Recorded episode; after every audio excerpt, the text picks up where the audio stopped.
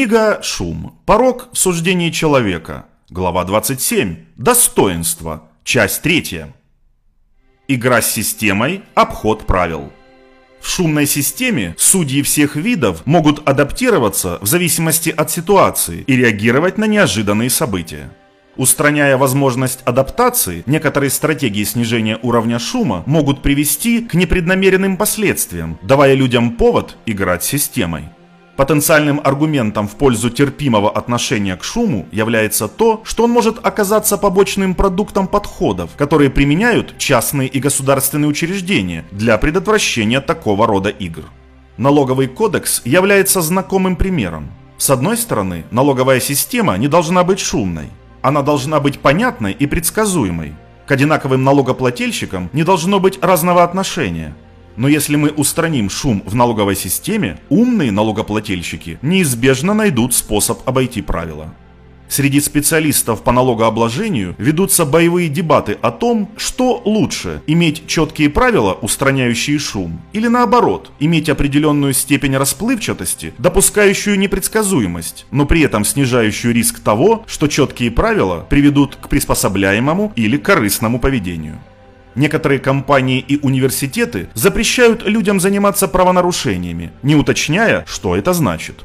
Неизбежный результат – шум, что нехорошо и может быть даже очень плохо. Но если есть конкретный список того, что считается проступком, то плохое поведение, которое явно не входит в этот список, в конечном итоге окажется терпимым. Поскольку правила имеют четкие границы, люди могут обойти их, и их поведение будет теоретически недопустимым, но будет причинять тот же или аналогичный вред. Каждый родитель подростка знает это. Когда мы не можем легко разработать правила, запрещающие все виды поведений, которые должны быть запрещены, у нас есть особенная причина терпеть шум, или так звучит возражение.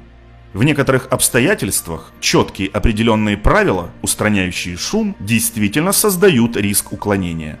И этот риск может стать причиной для принятия другой стратегии снижения шума, такой как агрегирование, и, возможно, терпеть подход, допускающий некоторый шум. Но слова «может стать» имеют решающее значение. Мы должны задаться вопросом, сколько будет уклонений и сколько будет шума, если обходов немного, а шума много, то нам лучше использовать подходы, снижающие уровень шума. Мы вернемся к этому вопросу в главе 28. Сдерживание и неприятие риска. Предположим, что целью является сдерживание неправомерных действий сотрудников, студентов и обычных граждан. Небольшая непредсказуемость или даже большая непредсказуемость, возможно, не самое худшее – Работодатель может подумать, если наказанием за определенные виды проступков будет штраф, отстранение от работы или увольнение, то мои сотрудники не будут совершать такие проступки. Те, кто управляют системой уголовного права, могут подумать, мы не против, если потенциальным преступникам придется гадать о возможном наказании. Если перспектива лотереи наказаний отбивает у людей желание переступать черту, то, возможно, с возникающим шумом можно мириться. В абстрактном смысле эти аргументы нельзя отвергать, но они не слишком убедительны.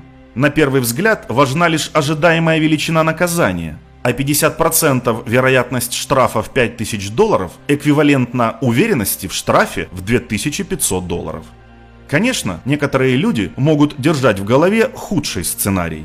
Людей, избегающих риска, может больше отпугнуть 50% вероятность штрафа в 5000 долларов – но людей, стремящихся к риску, она отпугнет меньше. Чтобы понять, является ли шумная система более сдерживающей, нам нужно знать, являются ли потенциальные правонарушители склонными к риску или не склонными к риску. И если мы хотим усилить сдерживание, не лучше ли увеличить наказание и устранить шум? Это также устранит несправедливость.